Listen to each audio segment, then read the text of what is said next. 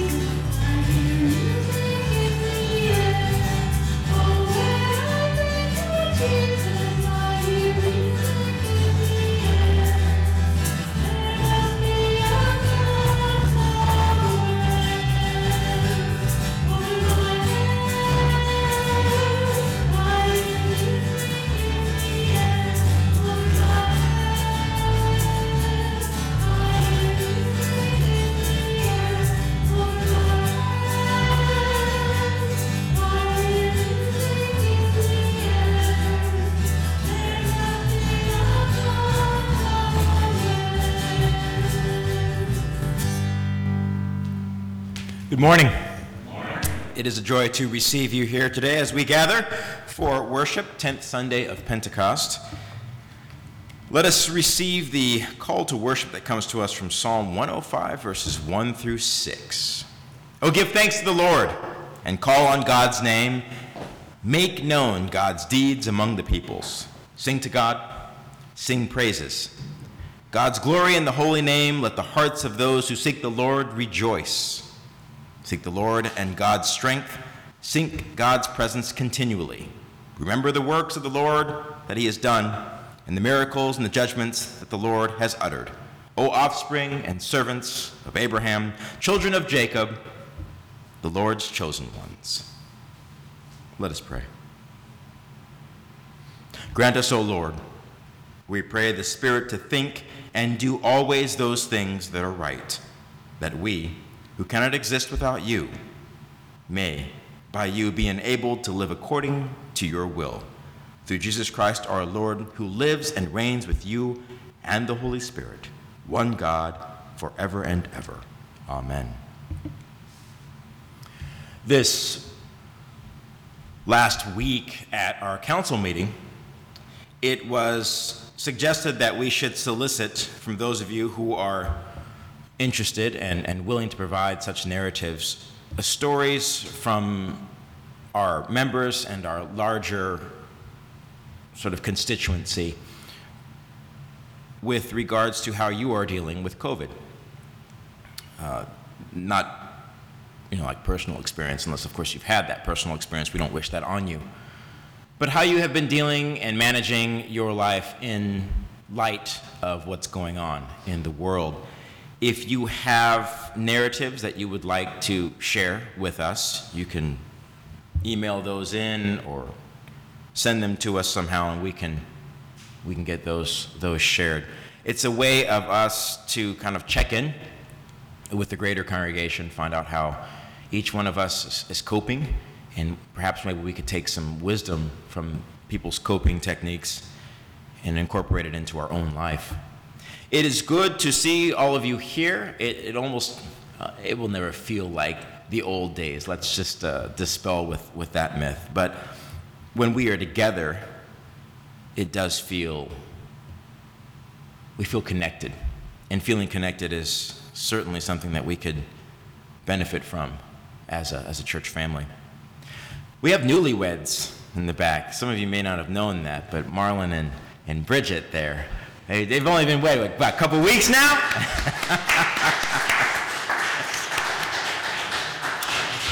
None of us could talk them out of it. We tried, though. But I, I, I say that and to mention that because uh, Marlon is once again undergoing treatment and prayers. He needs our prayers. And so, Marlon, thank you, Bridget, for being here today. I, I know what you have shared with me, and if others want to, to hear more from your story, please visit with them. It's it's pretty intense. And there's some stuff, you know, definitely as, as Marlon continues to plan his, his future treatment plan and consultations, what he needs from us, what they need from us right now is the, is the, the power of their community. They need the power of their, of their prayerful community. That is something that Marlon has come to, and that we've all come to rely on, is that when we say we are going to offer our prayers, we do that. When we say we are going to meet others, individuals, right where they're at, we do that. And so at this time of transition for Marlon, as he gets more news on his health and begins to, to plan the right treatment for moving forward, what he needs from his church is that we would be there with our prayers, with our support, with our encouragement. So you've asked for them, Marlon, and you will have them. And, and I ask that you continue to uphold Marlon, Bridget, family in their prayers. But it doesn't stop there, friends. Those of you last week knew that a prayer chain went out for Angie Gurnett, who is still in hospital. Angie is hopefully discharged from ICU. As of yesterday, she was out of bed, taking her first steps, still dealing with pain. There's some situation that they're going into. I don't want to go into too much detail. It's you think differently when you're recording services, so you have to be mindful of what you say. But the Gurnett family and Angie in particular also need our prayers. Still a long way to go before they figure out exactly what they're dealing with with her. And so each day is crucial. Each day for us to offer our prayers so they can focus on the matter at hand. This is what we do as a church. What we do as a church is, first of all, what's very important, this is the sermon before the sermon. What's very important for us to remember is that when we are a church, it is our duty to inquire how the people are doing and how we might be able to pray for them. We can never assume anything. We can never take anything for granted. We can never just assume because the person is, is there and they, they look well because they're out in public and they're running errands that everything must be fine. We have no idea what's beneath the surface. So I encourage all of you to be nosy, to inquire, to sincerely ask people, How can I pray for you? How might I serve you? because you might be surprised at the responses that you get. Let's not wait until it's too late and then we say, "Oh, I should have said some prayers for them, or I should have called on them, or eh, et cetera, et cetera." No, just just just get your nose all up in their business and say what's going down and how might we serve you. That's good church, and that's what I want us to be. Good church. Okay, now the gospel lesson. The gospel comes to us from Matthew 14, 22 through 33. It's a continuation from the scripture that we had last week where Jesus was feeding the multitude. Now, he's coming off of that. The multitude has finally been fed, they're satiated, they're, they're going home.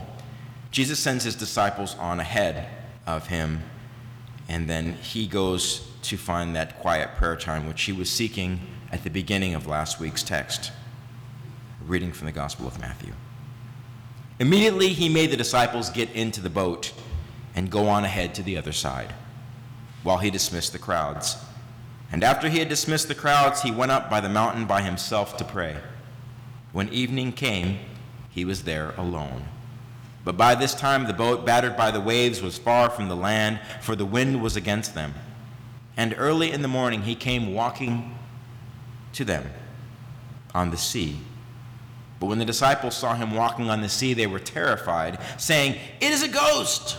And they cried out in fear. But immediately Jesus spoke to them and says, Take heart, it is I, do not be afraid. Peter answered him, Lord, if it is you, command me to come out on the water. And he said, Come. So Peter got out of the boat and started walking on the water and came towards Jesus. But when he noticed the strong wind, he became frightened and began to sink. He cried out, Lord, save me!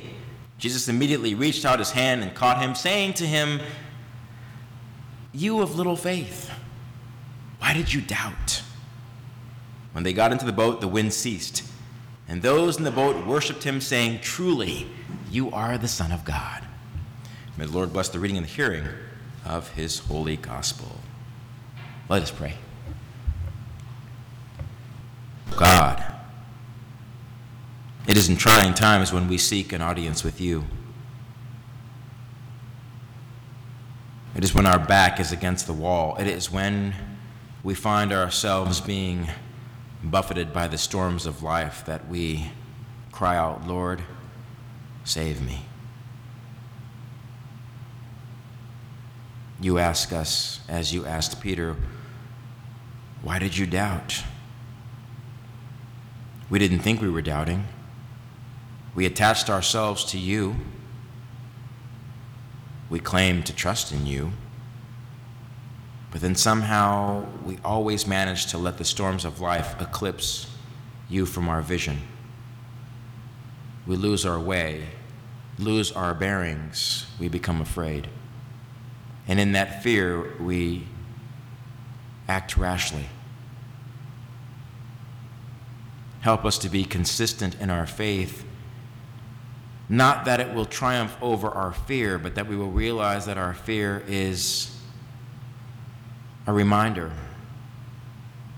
of how much we need you and how much you provide such substance to our life.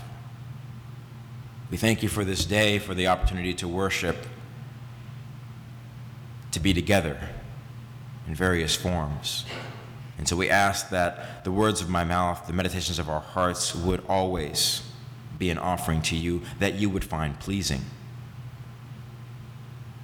May you watch over us, and may you continue to consecrate us with your Spirit and help us to be your agents in the world. We ask these things in Jesus' name. Amen. All right, so let's roll back a little bit and think about what was happening in the text just last week. And then this is the continuation of that. Last week, we had Jesus who had just heard the news that his friend, the prophet John the Baptist, had been killed. And Jesus was shaken to his core by that because he was friends with John the Baptist. John the Baptist he considered to be one of the greatest prophets, the greatest prophet, because he proclaimed the way of the Messiah.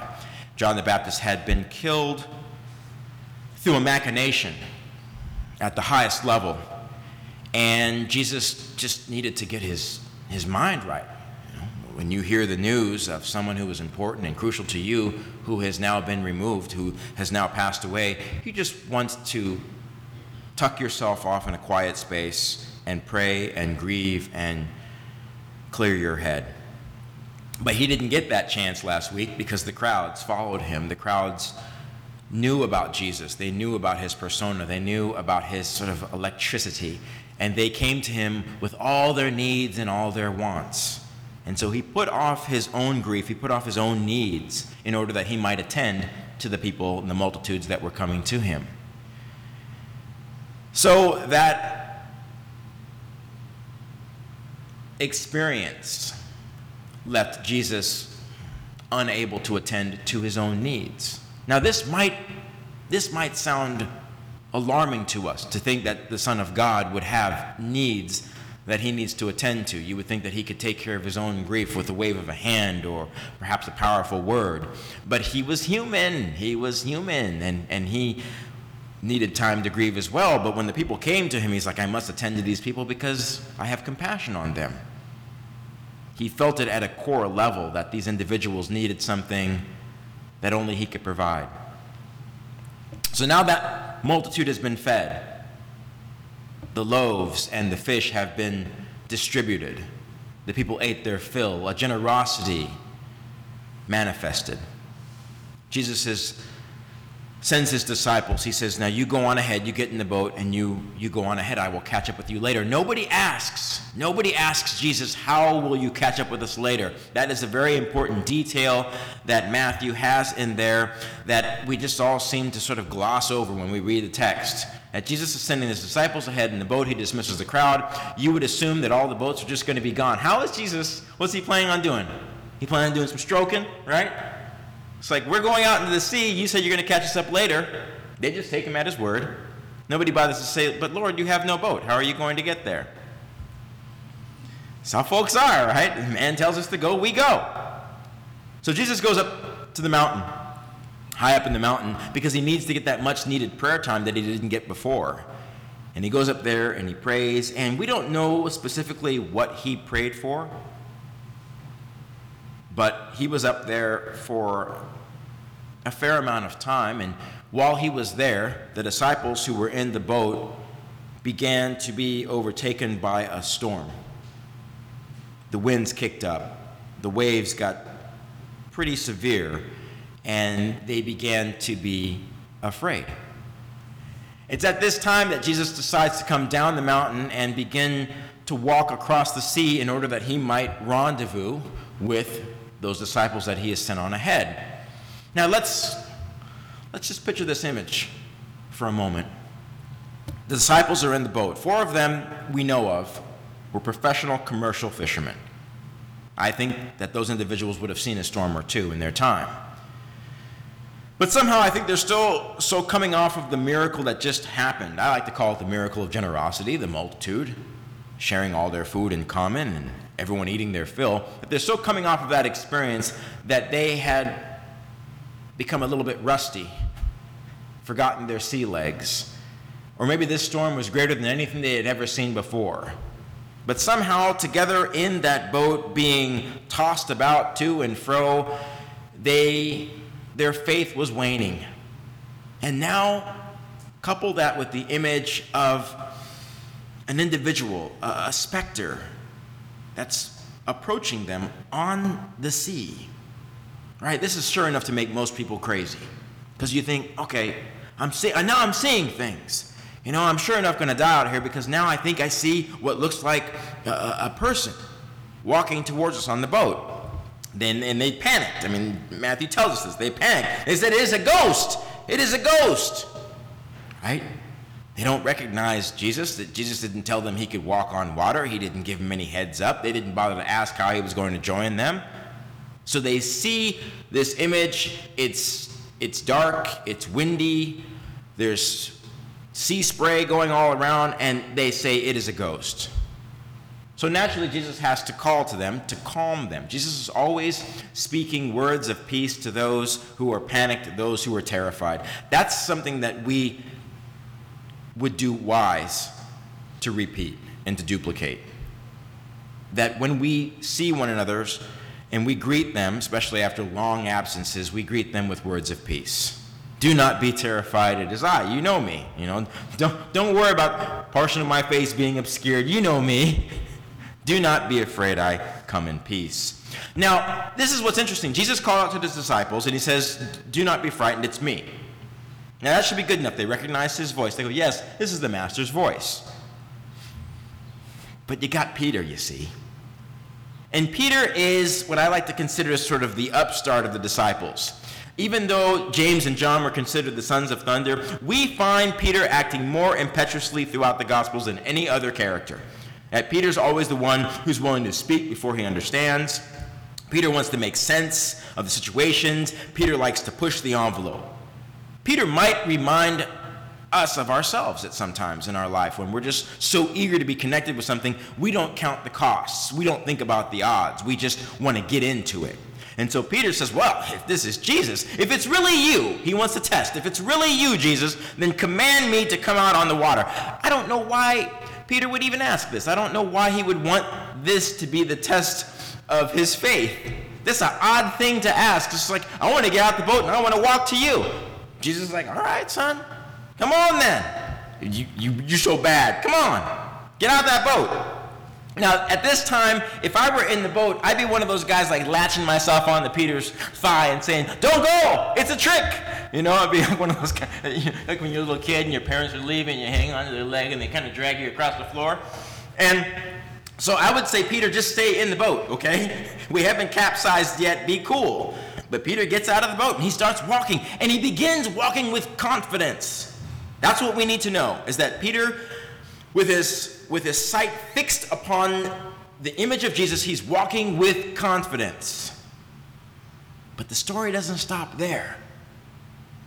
Story doesn't stop there. Peter begins to realize, I'm out of the boat. Of course you're out of the boat. You asked to get out of the boat. Now, so you know you you wrote this script, Peter. So you are now out of the boat. And then he starts looking around and he's like, you know what? I'm really out of the boat. And this wind is kicking up around me, and, uh, and he starts to see the waves, and he becomes absolutely acutely aware of his circumstance, and he begins to sink. Because we weren't meant to walk on water. so he begins to sink. And different images, different artists' images have depicted this scene from the Bible. And one of the things that that we who read the text wrestle with is like how, how quickly did he sink? Was it kind of one of them sort of uh, slow quicksand type thing that you see in the in the in the cartoons? Was it one of them kind of you kind of easing down? You have time to kind of look around and go goodbye, you know, or, or was it one of those like you know, I mean, like like we're going we're, going we're going in deep the way water usually traditionally receives us when we jump into it. I would like to think that it's it's the sort of it's the quick fall. The minute he looks around and sees the wind and the waves and the reality and the boat at just enough distance that he can't jump back into it, and he, he starts going down quickly.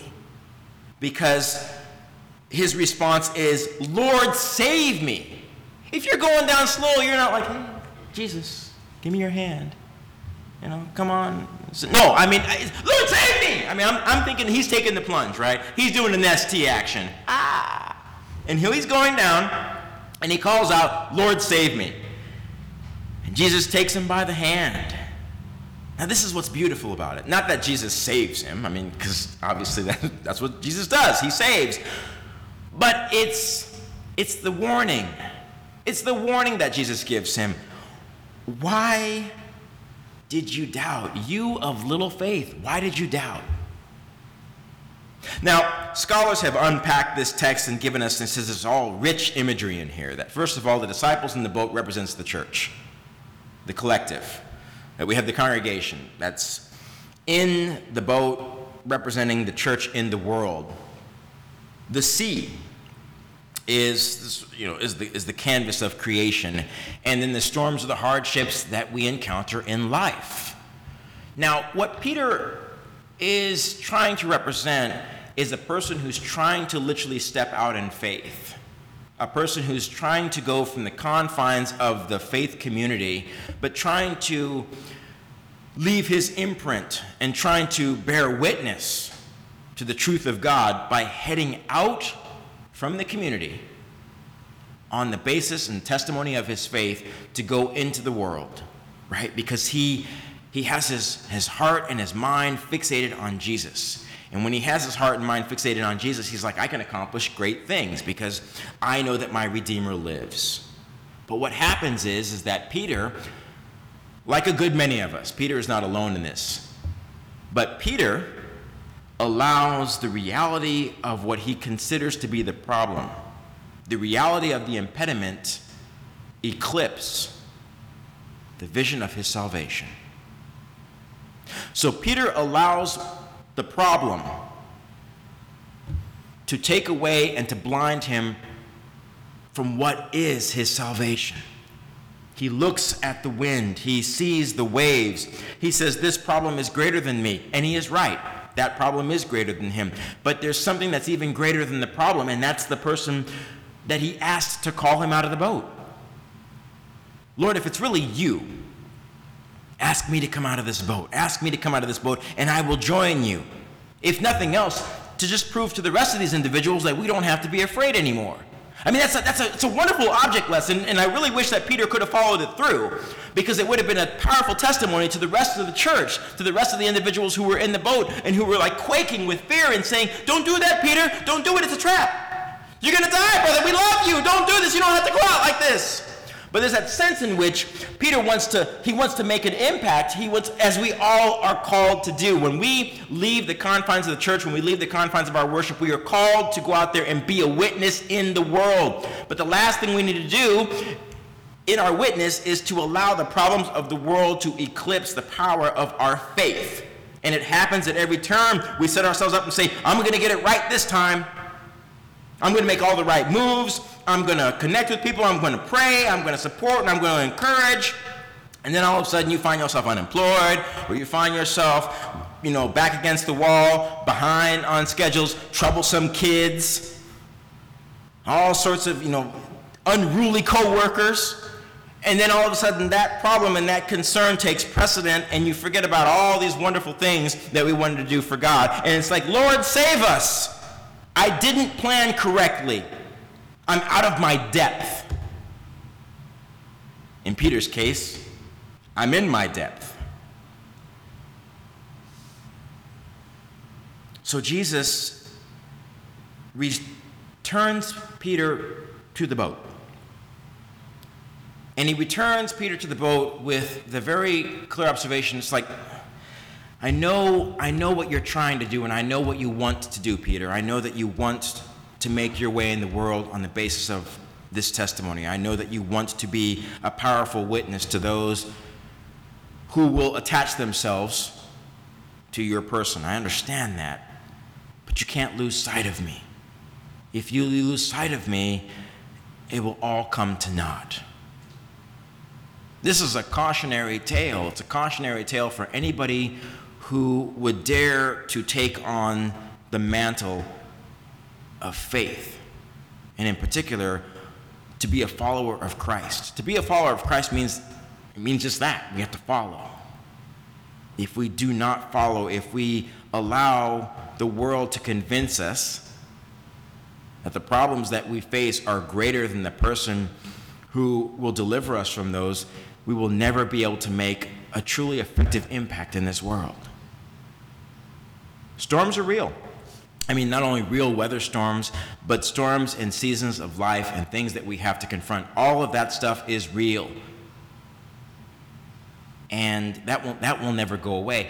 But how we deal with it, how we adapt ourselves to deal with these things, says everything about the measure and our capacity of faith. I learned from Peter because I have been Peter. I have been Peter. Early in my days as a minister, and especially being in the Los Angeles area, there is always somebody who is in need. There's always somebody sitting under a bridge or out in front of some storefront or somebody who is you want down and out people you just walk around the streets of LA for about a half an hour and you will see down and out and I said to myself he said Uh, I'm going to be walking around these streets in a collar. I'm going to be an easy mark, so I'm going to have to get my game together. I said, I know what I'm going to offer them. This is a true story. I said, I know I'm going to offer them. I said, I'm not going to give them any coin because that's too easy. I said, but I said, every down and out person who says, Pastor, can you help me? I said, yes, I will. I said, I'm going to get down on my knees. I said, I'm going to offer them a prayer of power because, you know, I was a little young prayer warrior, right? In my mid 20s. I was going to make it happen. I was going to make it happen. I said, Yes, Lord, you have given me this opportunity. And I said, And I'm, I'm I said, I said, first person I see, they're going to get a prayer. Mm-hmm. Now, I was coming out of Denny's. I was having lunch. I was coming, yeah, this, this is when Denny's still served folk like me. Okay, so I was coming out of Denny's. And there was a guy sitting right outside. He said, Pastor, Pastor, can you help me? And I quick hustled up the pace and got to my car and drove back to church. Where, where was that prayer, William? Where was that prayer you were going to offer that man? You were all high, fired up about the prayer you were going to give to him. You were going to transform his life with the word. And you quick scuttled on home back to the church. Where was that prayer? And I got back to the church and I was like, God's got my number. He knows I'm a fraud. I'm fraud from sun up to sundown. I'm like Peter. Lord, if it's really you, have me come out on this water because I'm going to show the rest of these clowns that we can do this. I'm going to teach them. All right, come. Come. Come walk on that water. Come give the prayer to that first person that you see. Come do these things that you say you're going to do. And you get out there and you're like, well, if I start praying for him, he might have two or three around the corner. If I close my eyes, he could jump me. He could give me a smack. Take my sandwich. God, that's life of faith, though. It's tricky that way because we have such good intentions. We have such a desire to go out there and leave our imprint, and we start making a lot of empty promises to God. And this is Peter making an empty promise to God Lord, I'm going to walk on the water like you, because if you can do it, I can do it. Jesus is like, You can try. But what Peter and William forgot was that we both took our eye off Jesus. We were talking a good line, both of us. Peter's desire to want to walk on water and my desire to want to offer prayers to the disenfranchised of Southern California. I mean, it sounds good, it sounds quite admirable. But when you take your your eyes and your visions off the one who can make such things possible, the one who can actually complete the transaction, when you remove your sight from the one who can give you the courage to go and do these things that you think you should be doing, it doesn't happen.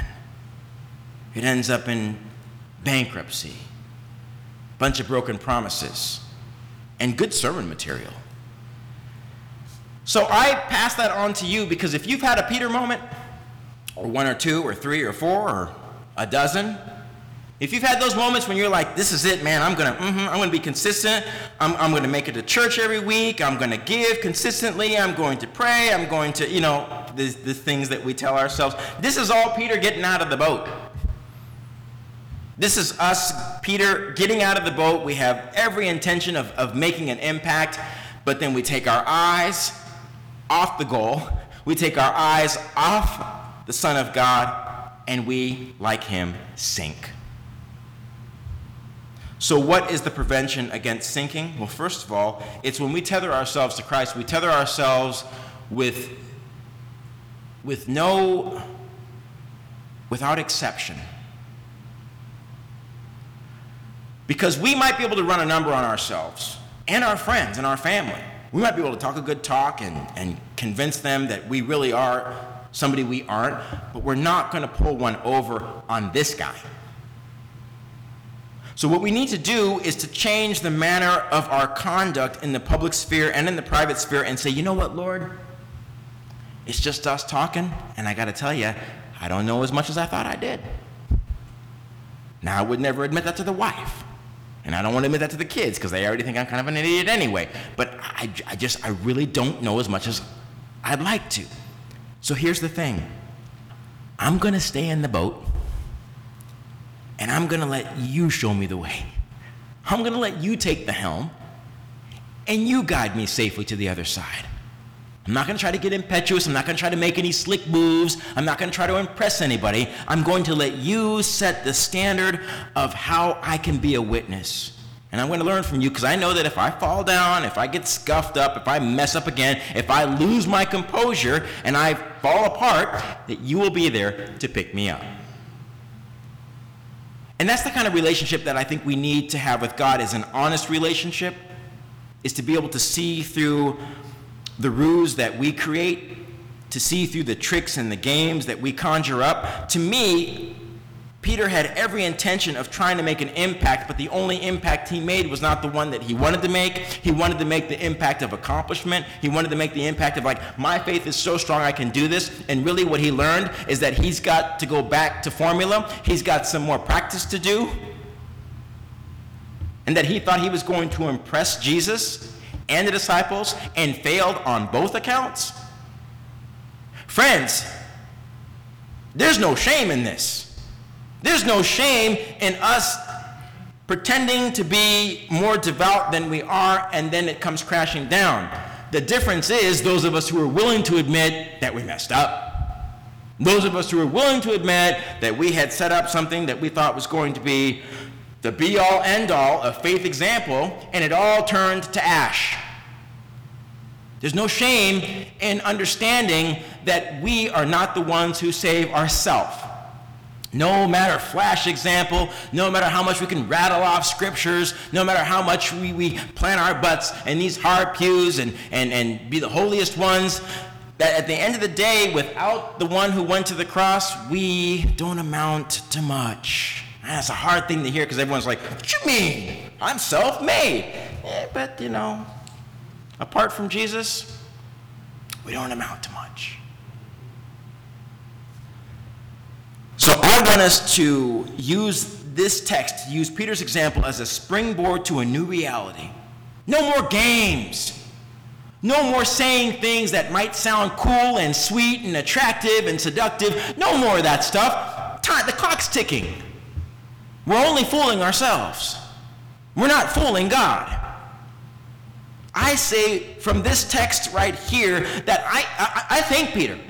I thank him. Because Peter is just as human as I am. Peter is just as confused and just as scared and just as lost as I am. Peter had good intentions like I had good intentions. Peter missed the mark like I missed the mark. Man, that's good company to keep. That's good company because Jesus didn't cast him out. He didn't say, as soon as we get to the other side, Peter, we part in company. Because that little stunt you pull out there, you got, you got guys here, they're watching you and I can't have that on my team. He didn't do that.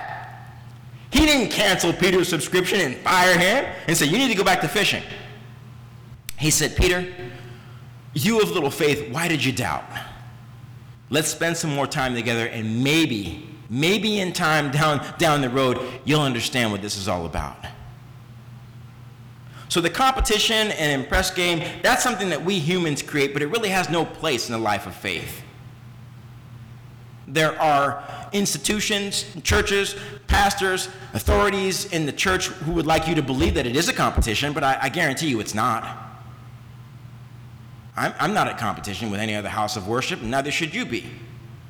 Because I figure that we're all kind of on the same team here, and what we're trying to do is to get people, thank you, Chris, and try to get people connected with the reality that because we are on the same team, there's no stored up conflict between me and the guy who goes to St. Mary's or the person who's over at Living Faith or over across at E Free. There's no stored up conflict. We're batting for the same team. The question is, is do we keep our eyes on the one who breathes new life into our weary bodies? Because I don't want us to lose sight of that. I don't ever want us to lose sight of that mark because when we do, that's when we begin to sink. And what I wish for each and every one of us is the kind of ascension and uplift and buoyancy that a life of faith in Christ provides. Today, you'll leave worship today with a whole new spring in your step even if it is raining. Why? Because I, and, and, and Peter's example, that we have taken the burden off your shoulders. See, the world places this heavy burden on us. It's like, you've got to perform.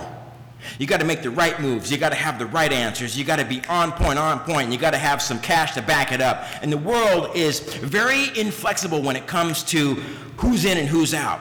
And that's a heavy burden for us to bear. It's a heavy burden if you're not a right provider, if you're not the right parent, if you're not the right spouse. You know, it's that stuff is burdensome. That stuff is, pulls you beneath the waves. It pulls you beneath the waves. But William Gentry, your friend, is telling you that right now Jesus lifts our burdens. He's not going to allow us to sink beneath the waves. And he's like, You don't need to try to impress me because I am here to serve you. I am here to teach you. I am here to instruct you. So if there has been, at any point in your life, any sense of competition, any sense of one upmanship, or any sense of a kind of a tussle between two polarities in your faith, now is the time that you offer it to the altar. Just give it up and say, Lord, I have been in contention with my family, with my friends, with the world. Because I thought that the example that I was supposed to give was one of accomplishment at every point of the day. And you show me right now that it is not in my completion and it is not in my successes and achievements that I am drawn closer to you, but in my brokenness, in my inability, because in my inability, then you have space to fill me. That's what we need to remember. So if you're out of the boat right now, that's okay. Jesus is going to get us back in the boat. But when we're in that boat, there's no, there's no, there's no competition. There's just individuals who are trying each point of the day to draw a little bit closer to God without arrogance, without pride, and without this sense of competition which keeps us at such a distance. So I thank Peter. I thank Peter for being impetuous.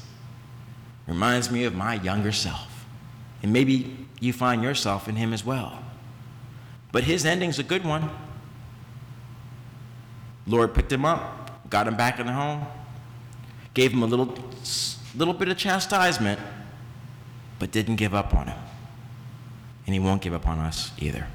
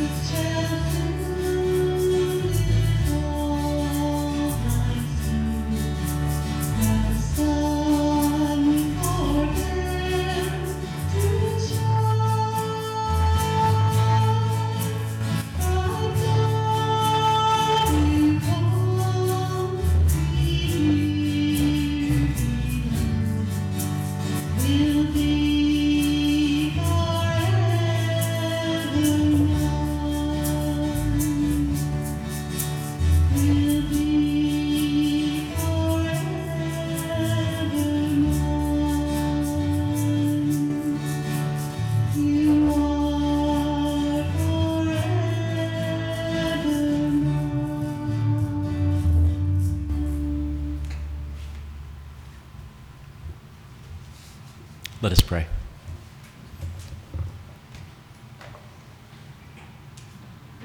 Christ, we we thank you for this time of communion.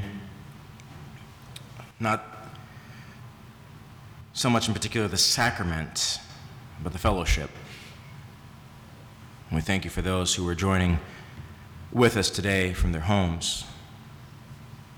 And we ask that you would bind us all together wherever we may be, that we can feel the connection, even if it be at a distance. As we enter into this time of prayer, we lift up to you uh, two individuals in particular, Marlon Detman and Angie Gurnett. Lord, you are the great physician, the great healer. You bring answers to questions that we have not even posed. And you bring exactly the right mindset, the right framework, the tranquility that we need uh, to accept situations that are serious and require attention. We have watched you deliver Marlon and Angie, respectively, in the past as they have had health concerns. We have seen your goodness manifest in their lives, in the lives of their family.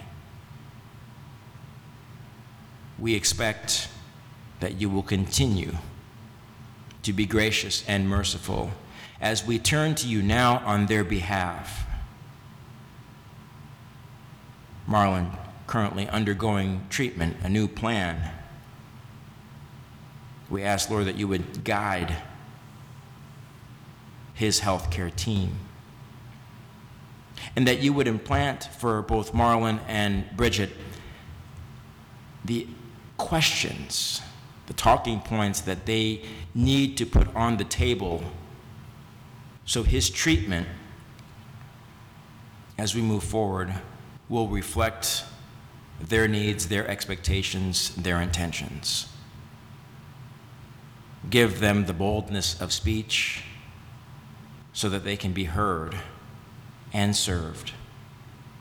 Allow their faith to inform this entire journey as it has in the past. We pray for Marlon's entire well being, both physical and emotional and spiritual. And we ask that you would bear up his wife that she too may continue to provide strength for him when he's not feeling tip top.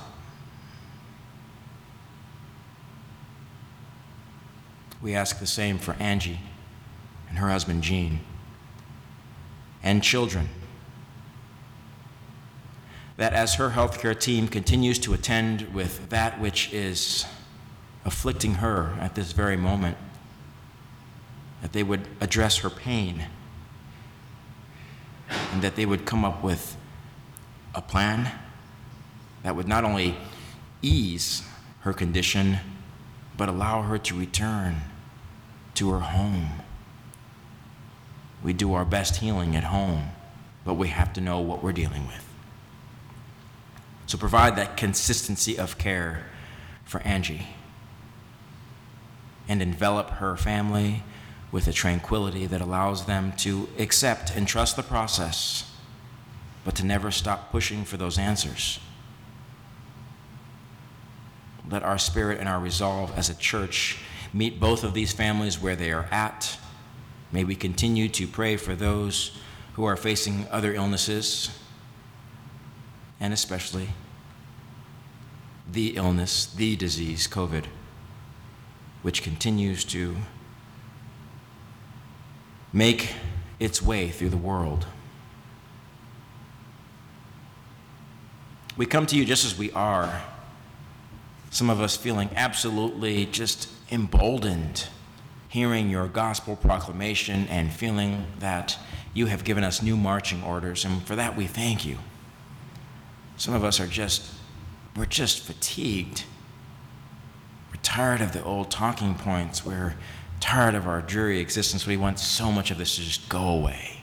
Wherever you find us today, this morning, Lord, will you hear our prayers? Please, just hear our prayers. Help us to unburden ourselves that we might not allow any impediment to afflict our ability to convey your gospel. So receive the prayers that we, your people, offer to you today in Jesus' name.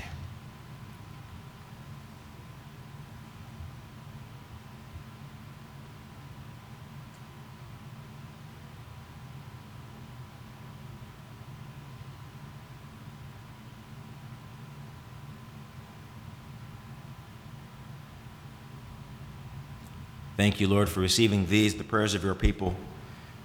We know that you always have readiness for us.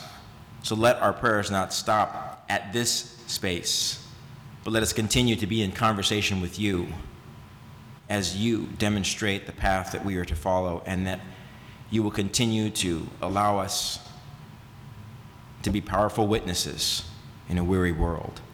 Remember us as we pray together. Our Father, who art in heaven, hallowed be thy name.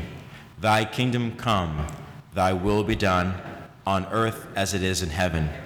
Give us this day our daily bread, and forgive us our sins as we forgive those who sin against us. And lead us not into temptation, but deliver us from evil. For thine is the kingdom, and the power, and the glory forever. Amen. As you um, I invite you now to begin to open your communion packets as I read for us our affirmation of faith in our church covenant. And for those of you who have your home altars, this is the time for you to get your elements ready as well.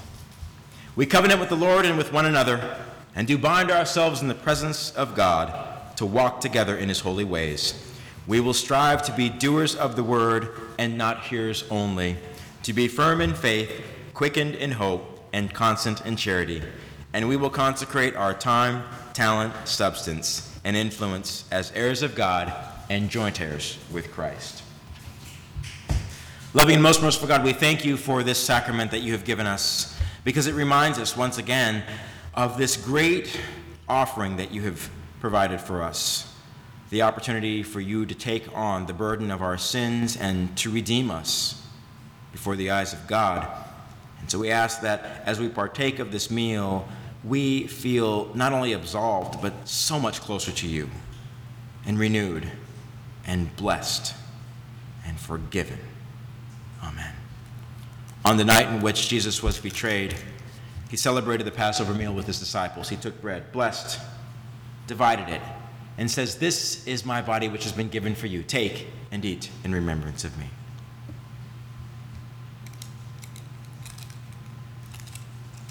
Celebrated the cup.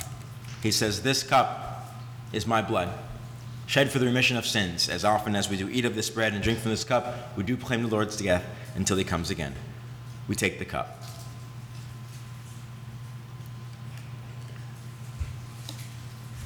God of glory, we are renewed and recharged.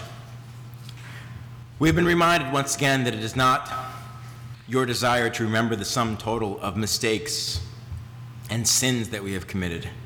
You keep no record of wrongs. That is not what you wish for us. But instead, in return, you restore us to fullness. You remind us once again that we are created beautiful in your image, filled with gifts, and you encourage us to share those gifts freely. So, with this burden having been lifted from us, the burden of shame, the burden of unfinished projects, the burden of disappointed people that we have left in our wake, we ask now that you would allow us once again to reconnect with our self esteem, to depart from this sanctuary feeling as if somehow something truly has happened and that you were a part of it, and that we continue to proclaim your goodness in the world. We thank you in Jesus' name. Amen.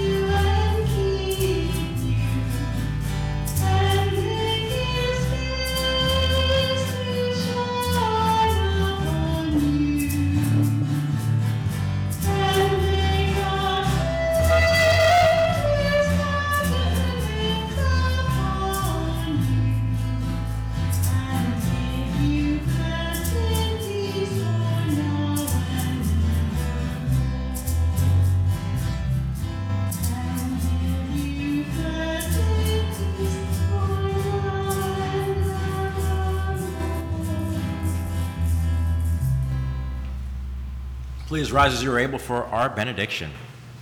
Receive this blessing. May the grace of Jesus Christ, the love of God, and the fellowship of the Holy Spirit be upon you now and always. May God keep you and guide you in peace. Go in peace. Serve the Lord. Thanks be to God. Amen.